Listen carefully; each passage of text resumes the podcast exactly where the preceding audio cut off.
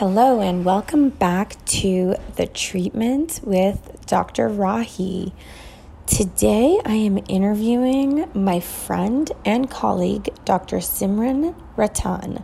Dr. Simran Ratan is based in Toronto, Canada, actually, my hometown, and she is an inspirational physician leader, speaker, coach, entrepreneur, mother, and meditation teacher. That is impressive.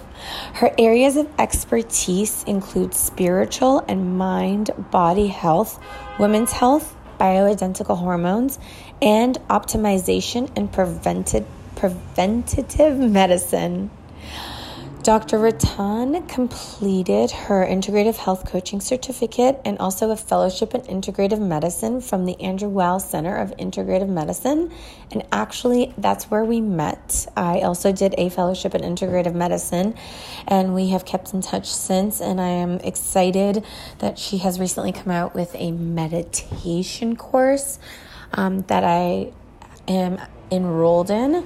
And um, we're going to talk to her today a little bit about her experience with meditation, why she started this course, and how she feels that spirituality is medicine. Hi, Dr. Ratan. Hi. So I'm here with my friend, Dr. Ratan. She is an integrative practitioner out of Toronto, my hometown. Yes. And recently she started a wonderful course on spirituality as medicine. And I am participating. I'm very excited about it. Yes. Uh, We're doing both meditation, right? Yes.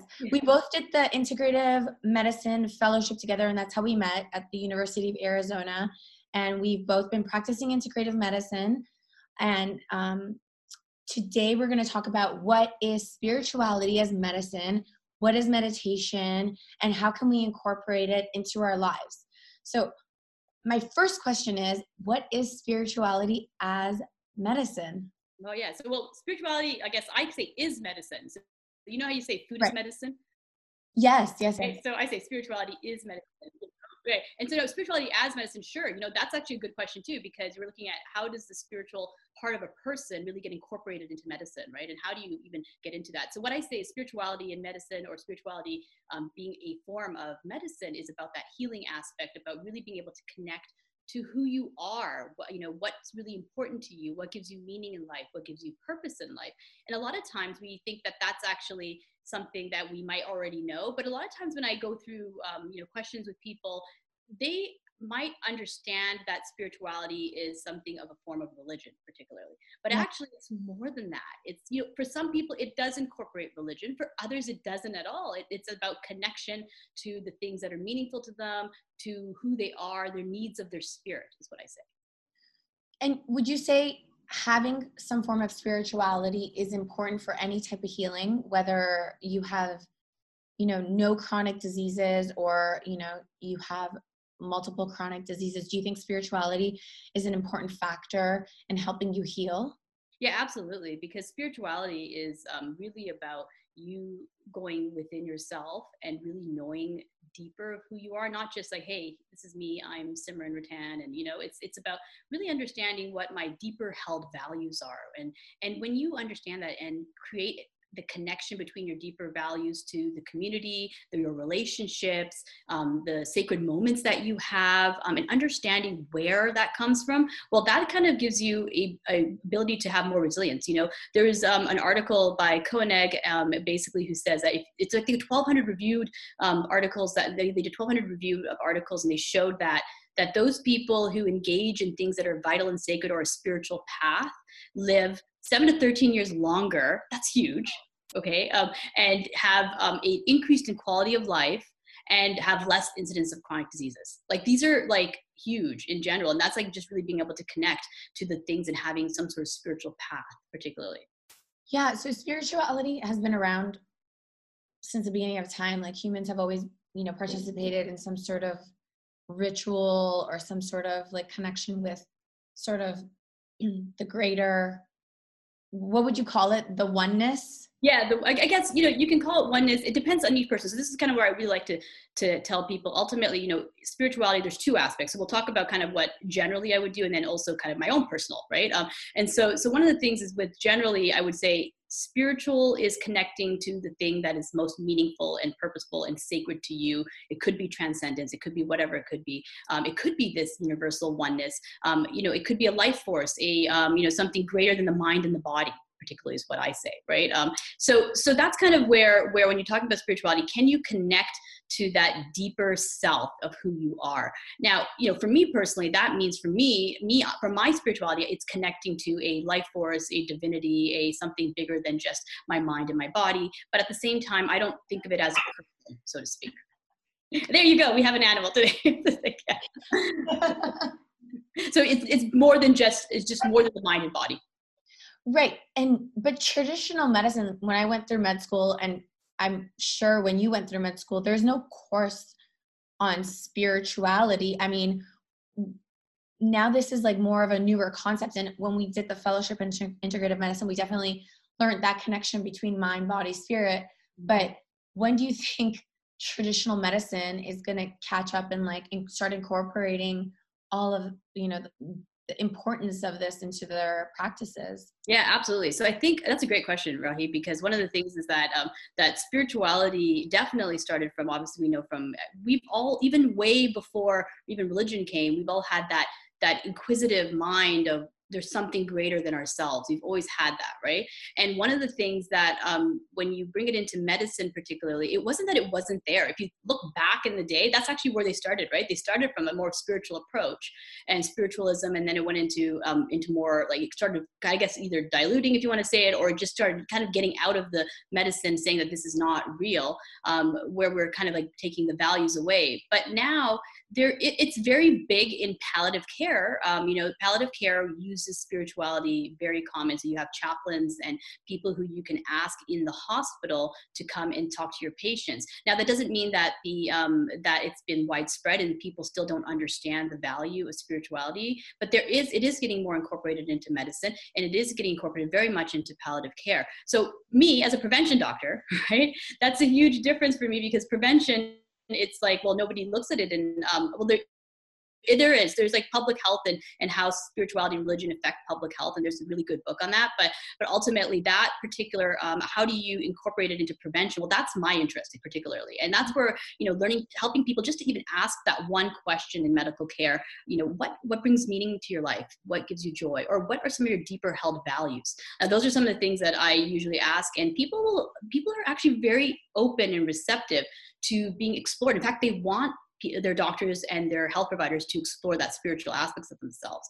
So, you know, we, although we say that medicine didn't um, have it in the beginning, it kind of did. It actually started from there and then it got kind of moved out um, and through here. Now it's gotten lost because I think we're kind of people, are, um, it's become more secular um, in the sense that they want, they don't want religion, so to speak, right. but they don't realize that there's a lot of people who held hold deeper beliefs and they may have come from a religion but no longer follow it but still have those right. um, uh, values that they carry forward with it right? Yeah, I mean, I'm going to be honest. I didn't grow up with religion, and um, my parents never practiced any religion. Mm-hmm. Um, and I know I'm like amongst like growing up, like my generation, it, it, it, wasn't as common, but I know like the newer generations, it's more common for people to grow up without religion. Um, but I personally don't like the concept of the organized religion. Um, but in growing up, I would always either call myself an atheist or agnostic. Um, but now, as I'm getting older, I call myself spiritual. And I do believe in this universal oneness. And I do believe, you know, in energy and spirituality. But I definitely don't agree with the whole like concept of the organized religion. I, I feel that it's it's created so much division amongst people, and I I come from uh, Iran, and we all know, I mean, we all know what religion has done to that country. So, um, how do we separate spirituality from religion, and how do we still find community and you know spirituality within ourselves without religion? Like separate, like how do we? How does someone who someone who hasn't grown up with religion how do they enter the realm of spirituality and connect and connectiveness Yeah. So, you know, I think that one of the things is that really looking at uh, for your own meaning, right? So, so when you're looking at community, even with me, whether I follow an organized or non-organized religion, or no, just basically follow a concepts and values that I have of spirituality. One of the things that I had found, and you know, I, I think you know this about me, right? I've read all the different scriptures of all the different religions, um,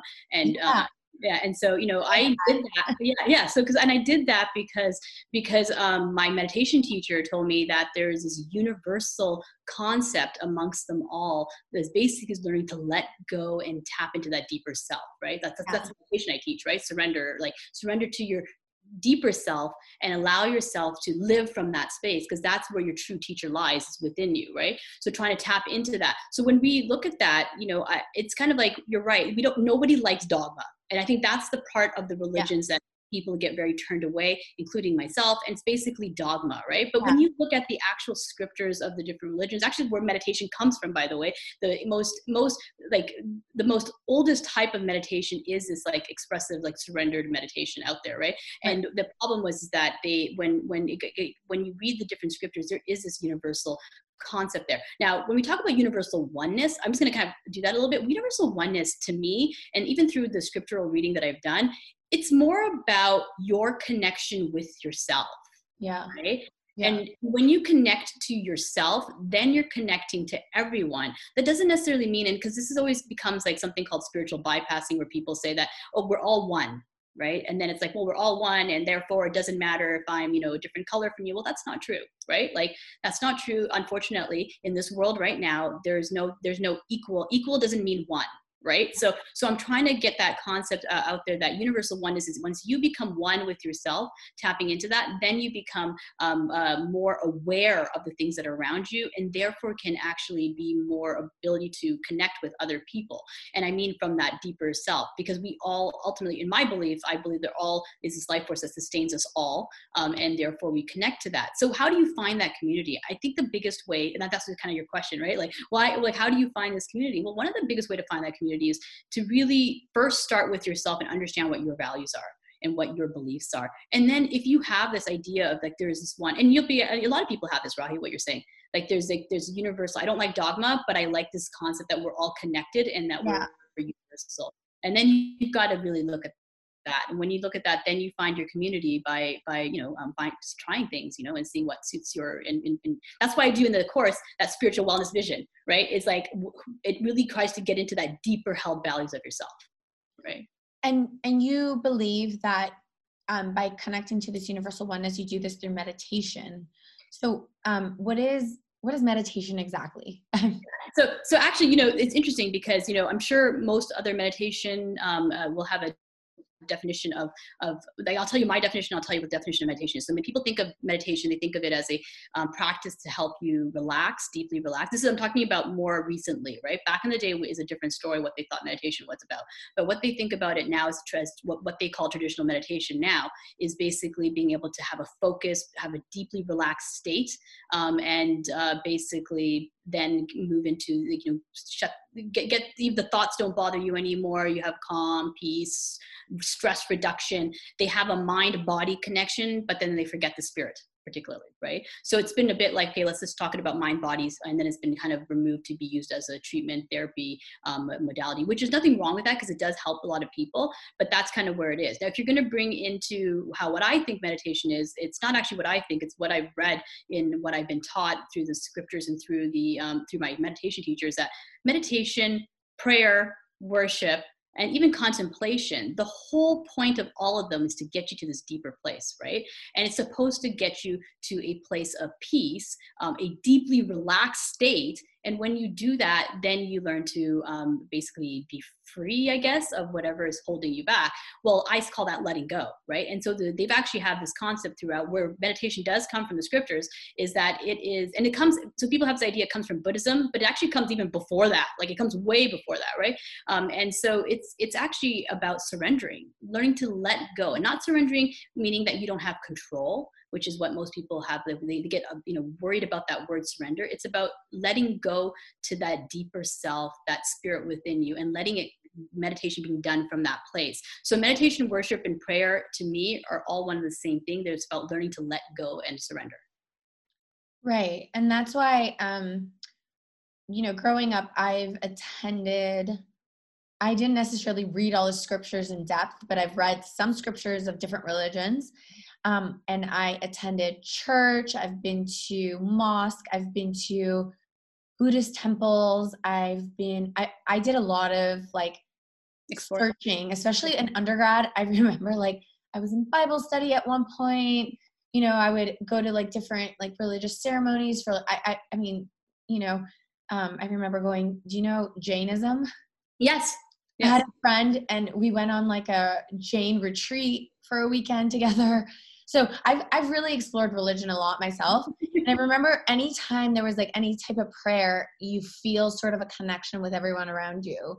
And that's basically what meditation is. Right. Prayer, prayer is a form of meditation, but I obviously decided not to follow any of these organized religions um, for many reasons.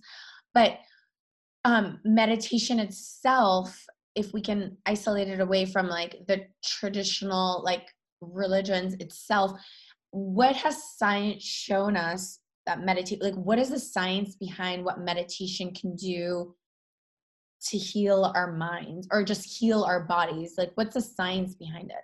So you know meditation i mean there's the problem i mean there's good there's good stuff about meditation. We talk about like brain waves. They can actually like look at brain waves and they still haven't decided um, uh, they can tell you that you go into a deeper brainwave. And we know that when you go into a deeper brainwave, then you are in a much more relaxed state. Mm-hmm. Um, the the thing with meditation is it's very hard to obviously empirically um, measure too much. Like you can do blood pressure, so that it helps to decrease blood pressure. Um, you can do some of those like quantitative studies, but to actually look at it in a whole, it's more like a qualitative way look at this. I actually did, I don't know if you know this, I did in residency a qualitative study on meditation that I do. Um, and basically it was, and so it's easy, it's, I think you could do qualitative, which means like we looked at how they stress before, stressed after. But remember, like this is not, um, you, you can't look at, it's like subjective in some ways too. So it's, you can't have a random controlled trial. It's very hard, I guess, to have a random controlled trial on meditation. But the research is showing um, the ones that are there are showing mainly that it does help with brain um, uh, functioning in the sense of there's neuroplasticity, I think we had talked about before. Um, and basically, that actually uh, shown to make you have new connections in your brain. It helps you to um, have more calm, uh, calmness. It gives you um, maybe even decreasing your blood pressure as well. Uh, so you're looking at it, it, it actually works the cortisol because it does, it triggers what's called that relaxation response.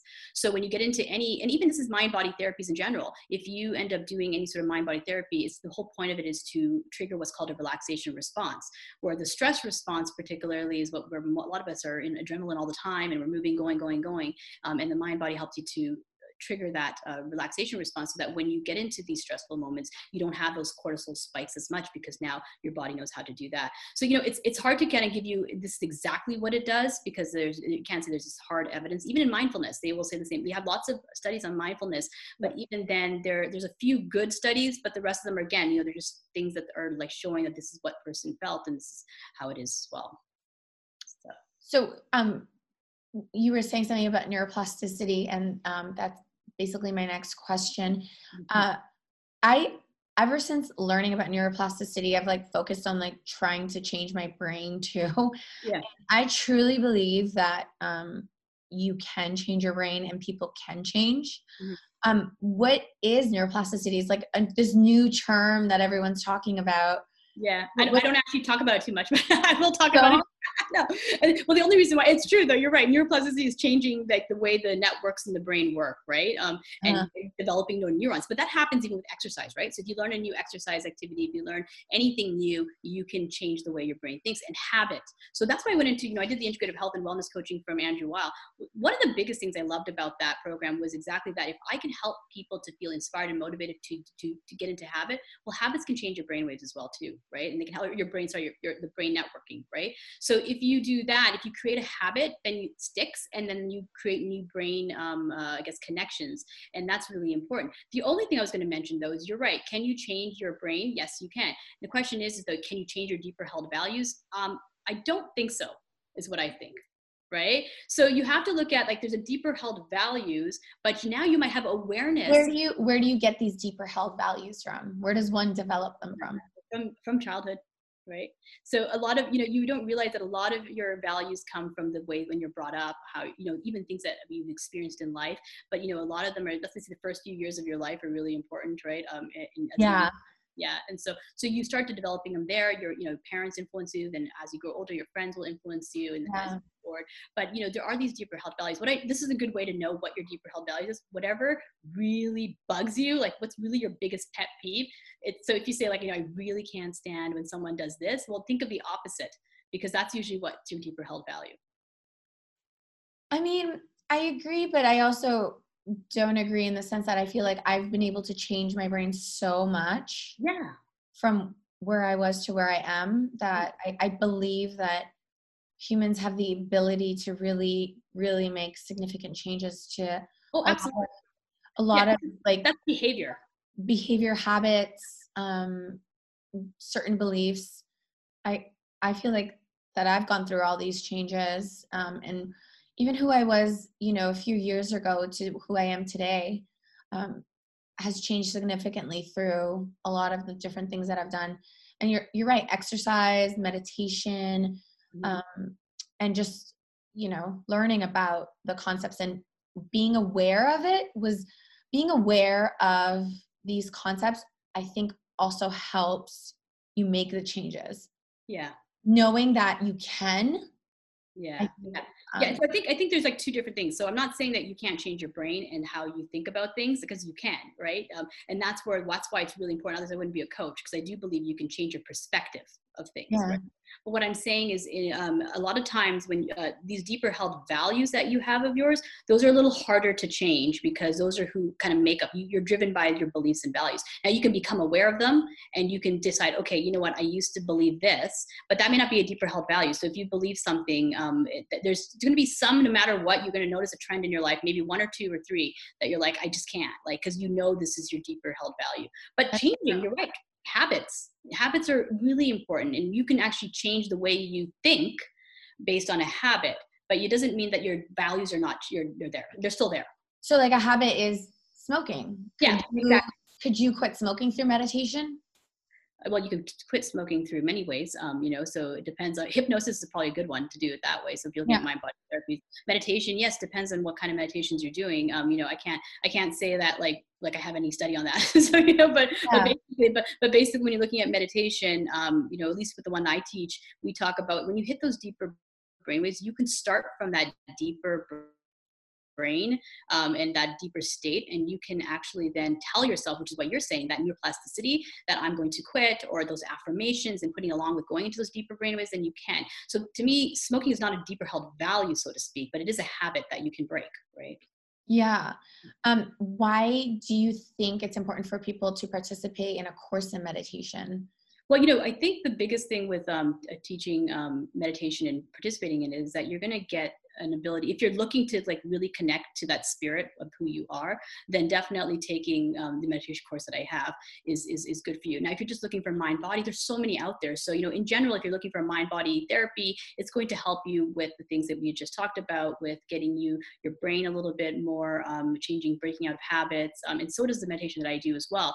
But the difference is you're going to add an, a depth to who you are and understanding that deeper held value. That connection piece sometimes i hear a lot of my friends who have done a lot of mind body um, meditations or in general um, any other sort of um, yoga yoga i like yoga too but you know in tai chi i'm a tai chi and i'm a tai chi person i'm a tai chi instructor right? So so you're looking at like you know all those um, you know the, I, so people tell me you know you, I, I, talk a lot about the spirit but it doesn't mean i don't take care of my mind and my body is what i tell people too. So so they all come together but when you're doing mind body therapies you're doing meditation particularly you know there is one thing that i tell people is that you have to make sure it goes with your deeper held values but a lot of people don't know what those are still. Mm-hmm. we still don't have clarity around what our, our spirituality is and and who we are. And so so the meditation i teach is to bring that spiritual aspect to you to you have more clarity and understanding of who you are. And then and there's no and, it, and it's away from dogma like you said you know um, we don't want to um, have dogma. We want to kind of get into that.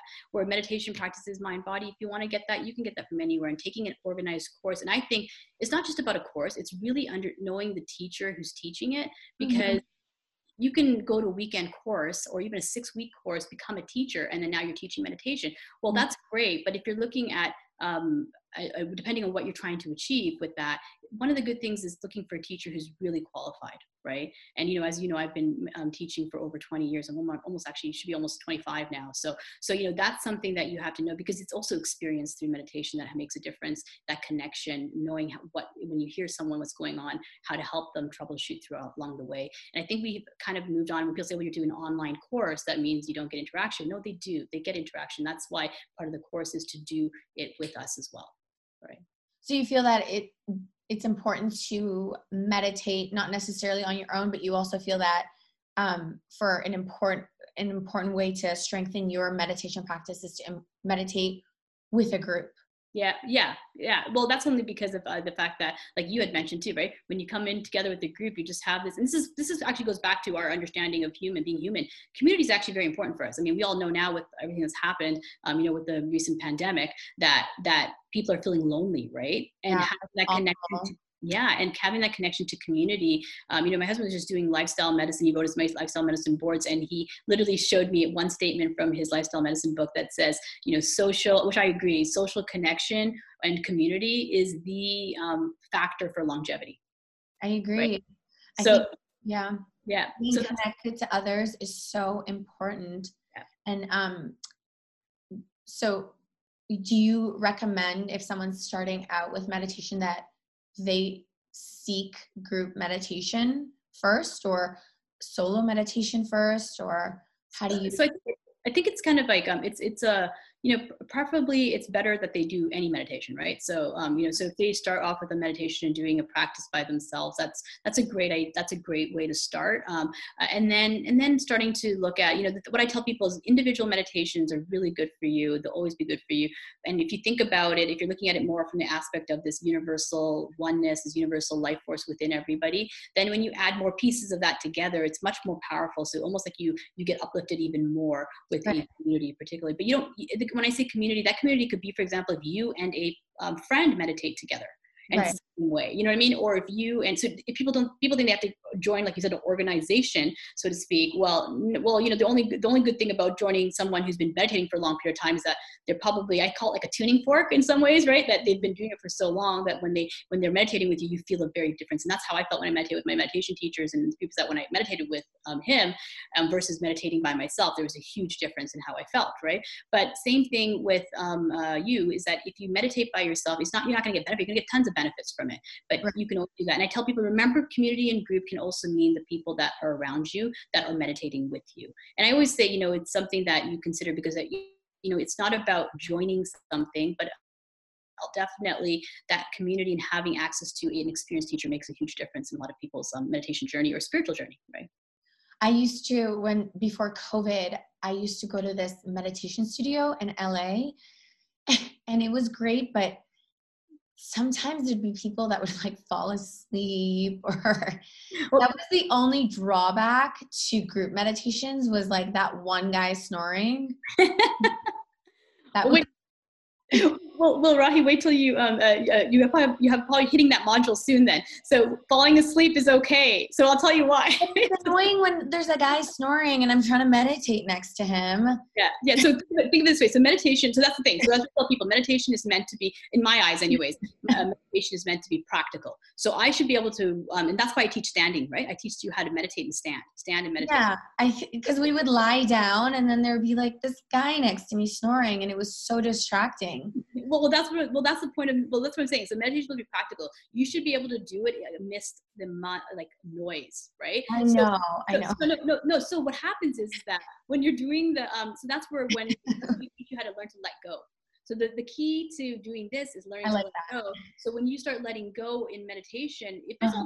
all noise, walking, talking, eating, sleeping, whatever you're doing, you should be able to be connected to that deeper place within that oneness yeah. within that life force within whatever you want to call it so yeah. so um and i say this because my my you know i know a lot of people who will in the beginning in my meditations if they fall asleep i'm celebrating them right and, they're, and they're like what and i'm like because the deepest relate and then we're talking about those brain waves when mm-hmm. you fall asleep that's the time when we actually hit those deeper brain waves right. when we fall asleep.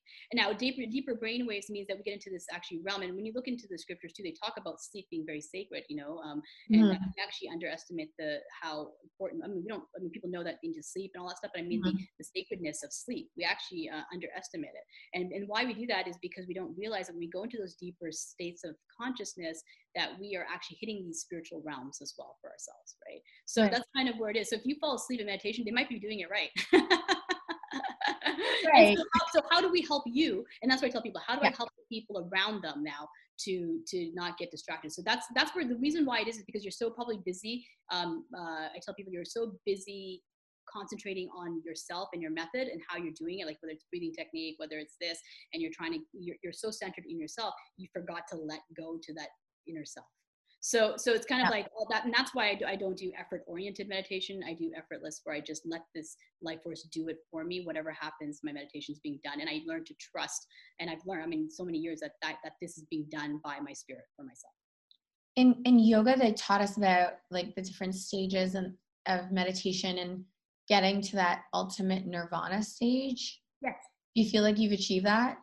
Well you know um, i i mean i would probably say that yes i think i have right? Nice. and, and you know, i'm not saying that i'm like like this mo- like you know enlightened soul. I'm, i do believe that i have received uh, i do definitely believe that i have an enlightenment that is definitely an honor for me to have um, by what i believe is the grace right? Um, so so ultimately that that enlightenment is more about that connection to yourself that that inner teacher that true oneness with yourself right?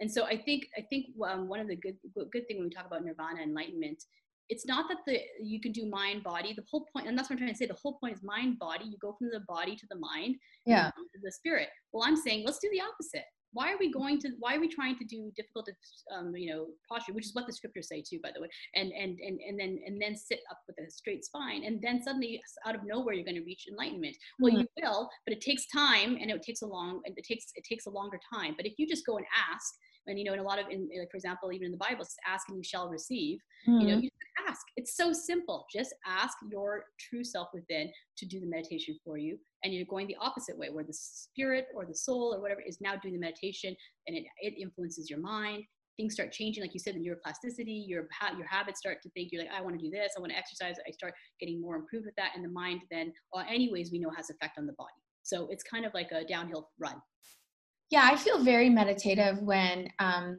I'm doing exercise or yoga. Mm-hmm. Um, and I remember I, I, went to this Buddhist monastery for a weekend and they taught us walking meditations. Mm-hmm. That was amazing too. We do that too. Uh, just, just, you know, really just walking and being present, like observing every step, observing everything around you. Mm-hmm. Um, I, how would you suggest someone who's just starting what would you suggest like they do for their first steps of meditation? So they've never meditated before and this is like brand new to them and they're listening to this and they're like, what are you talking about? So the first thing, well, you know, I, I remember my, the meditation I teach is very, almost probably completely different from most meditations that are out there because I don't do sitting, concentrating, breathing. So what, what I would recommend. What do you call your type of meditation? So it's vibrant celestial meditation. Right? Oh, I love that.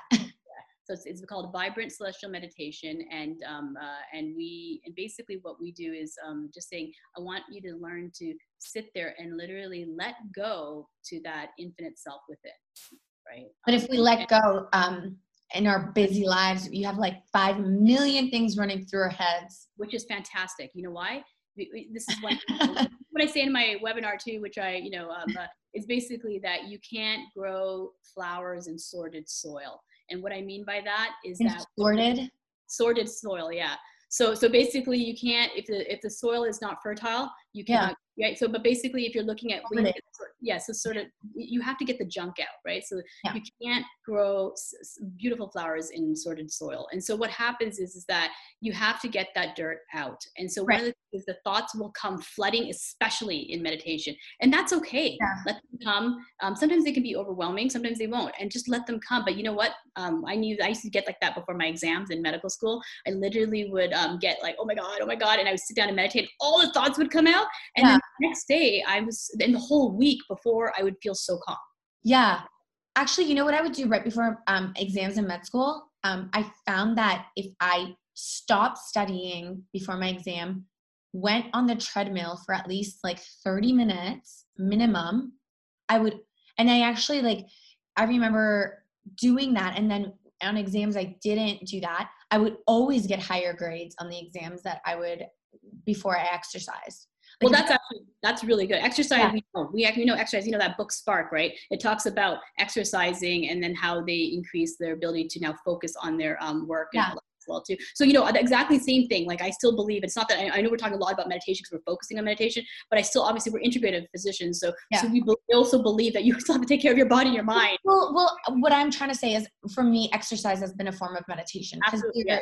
That's that's what I'm trying to say. Like, yeah. I've always been able to, you know, find calmness, and you know, sometimes I got to the point where sometimes I was working out twice a day because yeah. it helped my brain so much. Yeah. Um, and uh, that was sort of my form of meditation. But I also appreciate the other forms of meditation because there's different types of oh, meditation. Oh, absolutely. Yeah. Yeah. Um, so I feel that so you, so you what your recommendation is to like sit there and just let all the thoughts just come to you and don't resist them. Yeah. Yeah, pretty much. But if you're getting so overwhelmed and you really can't deal with it, then I tell people because I say if you're doing chanting, because the whole point of the meditation that we teach is that we're trying to get rid of the I, right? Like you not get rid of it. I shouldn't say get rid of it. We want the I to be guided. So me, the me, the I, the ego, whatever you want to call it, right? We want it to be guided by this not unruly mind, but more by this um, life force, this divinity, whatever you want to call it. I said don't get hung up on words, right? Um, life force, universal oneness. Let it come like and for you right? And so ultimately when you're you, you want to and this is like more and this is like very common in eastern um, you know world is that this i this e you know we do that. So we move it as we don't it feels like we move it aside. Well i'm like no you don't want to move it aside because we're not trying to get rid of it. That's the thing because this is who we are. We're trying to have it directed by this um, more precise um, uh, life force that can see more clearly for uh, with us because we are one of the same but we don't realize that. We think that we're different from the life force that's within us right? So that's kind of where when you do that, um, then then you're doing the I and the me, and then when it comes out, it does. So if you start chanting, and you know we tell people you can start chanting just to help you kind of get into that alpha realm of brain, but then you need to stop if you don't stop, you don't know, you don't hear, you don't, you don't, you don't know what's going to happen, and you don't let it flow. And the whole point is to get used to those feelings and trusting that true divine inner self and that intuitive um, nature within you to do it for you. So when you get, yes, when you sit there and you get all these thoughts, let them come. But if you're starting to feel a little bit too much overwhelmed with them, then we say, fine. If you want to bring yourself into a chant, just to um, grab feel so you get rid of that feeling, that's fine. But in time, we're saying try to let let it come, let it come out because it, it's that junk I'm saying it's like when you have a dirty cloth, and this is actually what in one of the scriptures it says is when you have like a dirty cloth and you squeeze it, first the dirty yeah. water comes out, then the clean water comes out, right? Yeah. So we have to like really cl- like cleanse, I guess, our our our mind's um uh, ability, which we have because we've recorded so much subconscious. So someone who's a novice, how many minutes a day do you recommend them to start meditating? So at least 10 to 15 minutes. Okay. It's not that long. you, know, um, you don't actually if you know if you know how to sorry. Sorry if you don't if you have enough um, uh, if you if you have a potent meditation practice where you learn to let go you don't need more, ever more than 30 minutes ever. So so so if it's if it, think of it this way if you're doing more than 30 minutes it may it's actually you're you're it's more likely a mind body um, technique versus a a actual letting go technique. Because buddhist monks meditate all day don't they? I love that. Um, so you still practice medicine, correct? Absolutely. Yeah. And um, how do you incorporate, you know, meditation into your medical practice? What when your patients come? First of all, how lucky are your patients that they have a meditation guru teaching them, like helping them with their also like their health? Yeah. Um, how do you incorporate your meditation into your sort of like treatment plan for your patients and do you recommend it to all your patients that, yeah, so that's actually a great question. So what I do is um, my very first, um, this is where I'm very grateful for doing the coaching program that I did, but I basically, yeah. my very first um, uh, visit with a person is actually I coach them. So um, I don't I don't do the whole medical. I do medical history too, but it's like you know I don't do the whole medical history. I actually have someone. I first do the coaching process of it first. So the med- the the coaching process is I actually ask them things like I, I explore their spiritual health first. That's the first thing I do. So again, like how I teach meditation, soul, mind, um, body. So do you do you sorry to interrupt, but do you treat like all t- like diabetes that's out of control, hypertension, because your family. Uh, so I'm, I'm prevention actually. I'm in prevention now. So I mainly I do I do definitely obviously I treat diseases. I treat diseases meaning like I, I take care of diseases, right? I don't want to say right. So I say that because we look at what I do is prevention. So I did, as a family doctor, I obviously did all that stuff. But now as an integrated um, uh, family physician, I what I do is I look at people come to me because they they have health goals. They want uh, in a year from now get um, you know um, they're they're everything's they're feeling they're feeling like they're not feeling as well like low energy um, mm. they may have obviously diseases that come with them when they come like you know so they want to get to their optimal health so that's why they come and seek me out um, mm. and they want to do an integrative approach the body the mind and the spirit and mm. so when we do the first coaching call i get to know who they are as a person um, you ask me you know, what what do they really love to do what brings them joy um, you know i ask them you know what are they proud of so i really go into this coaching thing once i know that and this is where that oh. comes to that question that you're talking about i spend about um, half an hour sometimes an hour with them just to kind of uh, understand who they are as a person. And then um, once I get that, you know, we discover sometimes value conflicts that are really mm-hmm. the values that are um, conflicting. Um, I have a tissue box in uh, in my office, although now with COVID, I just tell them to pick up their own tissue box in their house, right? But basically, you know, I mean, yeah. the tissue box because they discover themselves and they feel a little bit emotional because they see things. Um, and yeah. then then um, they go, I'm so sorry, I'm crying. I know, don't worry, I'm used to it. I make everyone cry on my first visit. so, make everyone cry in a good way. So, so, so, so, so, so and then, and then, um, and then uh, they, and then with that, this gets to your question. Like after I've done that, then they, uh, then I look at, okay, I look at what's called their spiritual health. So there's this there's this thing called FICA by Dr. Puchalski. Uh, FICA is a um, is assessment like kind of a history to tell like a history of a spiritual history, and I yeah. look at that as well, and I ask them, and you know, it, it basically stands for faith, importance, uh, community and how do you how do you, how do I want to address it in care? But basically, I kind of look at faith as more of a question. I ask things like, what are your deeper held values? Do you have any philosophy of life or view of life um, that yeah. you that's very important to you? Do you have a spiritual practice or religion? I used to ask, are you spiritual or religious? And you know, some people say none, right? But then I'd be like, no, everyone has a spirituality to them. They may not even recognize it because it's when they start right. talking and you ask them their deeper values, of like, well, I really enjoy connecting to nature. I, that's my place. I'm like, well, that's your spirituality right? So right. so there's some things like that. So i do that and then i look at okay knowing that now i know what mind body recommendations to give out. So you know some people say to me so, you know for example nature we're to we're to prescribe them something that's more in line with their values because more likely they will create a habit about, over that. Where if i do something um, where i say okay just do my meditation well that may not be in line with their values so why would i recommend that? But i do say that you know me and dr knipping who's another um, uh, physician in mine we both he, we both teach meditation so they have that uh, um, option to learn from one of us if they would like to so you do prevention, but what about those patients that have chronic diseases that want to heal their diseases? Um, do you still see them? And have you been able to follow and see what meditation has done for their physical medical problems like so, so absolutely. high blood pressure, even cancer, things like that? Yes. So, you know, with ours, uh, specifically in my clinic, um, because now Rahi, really actually have moved into more prevention. It's not that I don't see chronic diseases, but we do do chronic diseases. We actually, I mean, obviously you can't measure meditation, but we can measure things like the GAD, which is the anxiety score, the depression score. So we do notice a decrease in that if they're doing the mind body therapies that we've given them or the meditations that we've given them versus, and even just the exercise regimens and all that other stuff that we do. So we yeah. can measure that. And there is, we've always seen improvement with all our patients with all this. So, so it's, it's of course, but don't forget, it's not, it's everything. It's integrative. It's hard, but not just taking one section and looking at just one section of the care. We're looking at the full approach and we're looking at how when we give them certain things, um, how it works. So basically, yeah, you're looking at people's like um, blood, uh, just markers dropping, inflammation markers. So we follow inflammation yeah. marker. That goes down too, right? right.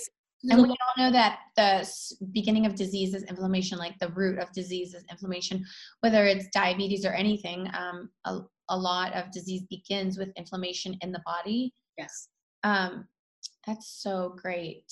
so um, I, I, guess I can't say it's specifically um, one or the other, but I'd say definitely with meditation, I've noticed people um, uh, noticing that they're able to let go. The pain goes down. I've heard a big one with pain. pain. Yes. Pain is huge. So they tell yes. me that they're no longer feeling the pains that they're getting, the aches, the pains. They're, they're telling me that their anxiety is a lot less. They're no longer having depression. So yeah. And then we, again, those things, at least we can score on the, um, on, on the assessment. So those are more quantitative, yeah. quantitative, but yeah you do see a difference. Yeah. Well, I'm really happy that your practice has moved towards more integrative and prevention. that must be fulfilling for you. No, it's amazing. Because yeah. I understand like how I was doing a lot of hospital work and it just wasn't fulfilling. And now doing what I do is so much more fulfilling. I feel like I'm helping people more. Yeah. So do you feel like I mean, I feel like I'm living my passion. Do you feel like this is this is what you're meant to be doing? Yeah, so you know, um, integrated medicine definitely. Um, my, my calling is, is, I feel my calling is to definitely spread um, uh, and help people ignite that spark within them, um, and and help them to to really gain a more spiritual connection to themselves in the sense yeah of recognizing that they all have it, right? Um, and that they can move in there. While integrative medicine, I love it and I do it definitely. Um, I think my passion and my my love for life is teaching people how to basically become their infinite self. Right? I love that. That's really important, and I feel like being a physician. I was talking about this with my friends yesterday. How um, some people find their life calling, you know, like, like the piano prodigy who like starts at the age of four um, or you know like the ballerina who starts at three or something. But with doctors sometimes it's harder to really figure out what our true calling is. And i feel like it took me like years to really figure that out you know exploring different areas. And finally i'm like okay this is what i was meant to do. Yeah. And yeah so i'm happy i'm at that place in my life yeah. happy that you're at that place in your life. um, I think those are all my questions. I, I'm really happy that we were able to talk. Yeah. And I'm going to complete your course, I promise. I love it. Um, it's, it's, it's our crazy busy schedules, which is exactly why I need it. Yeah. My crazy busy schedule. I'm like all over the place, but um, I, that's why I need this you know what something that stuck with me in our integrative medicine which i really love is stop practicing busyness. Uh, i know. And start looking at it as something else. You know what i mean? It's a perspective change. So i try to not use the word busy. I like that. I need to i need to get that out of my vocabulary busy. Yeah. So what do you use instead when, it, when I say are you too busy? I'm like no i'm i'm not too busy. Um, i will find some time but at this time I would, I'm unable to do it today. But I, but I don't say, I don't like to say I'm too busy. I like that. But I will find the time. Mm-hmm. I like that. Thank you for talking with me. Oh, I'm so good to catch up with you too. and um, we will, what's your Instagram, by the way, so that anyone who's listening can follow you? And how do they, you know, learn more about your course? My Instagram is at Simran Rattan MD, and my um, uh, spirituality medicine that I just started as well is at Sim Spiritualities Medicine. Um, and I, if you're looking to look at the course, um, you're looking to go to Spirituality is Medicine program uh, forward slash free training. But you can find that on my Instagram. Nice. Thank you so much. You're welcome. All right. Take care.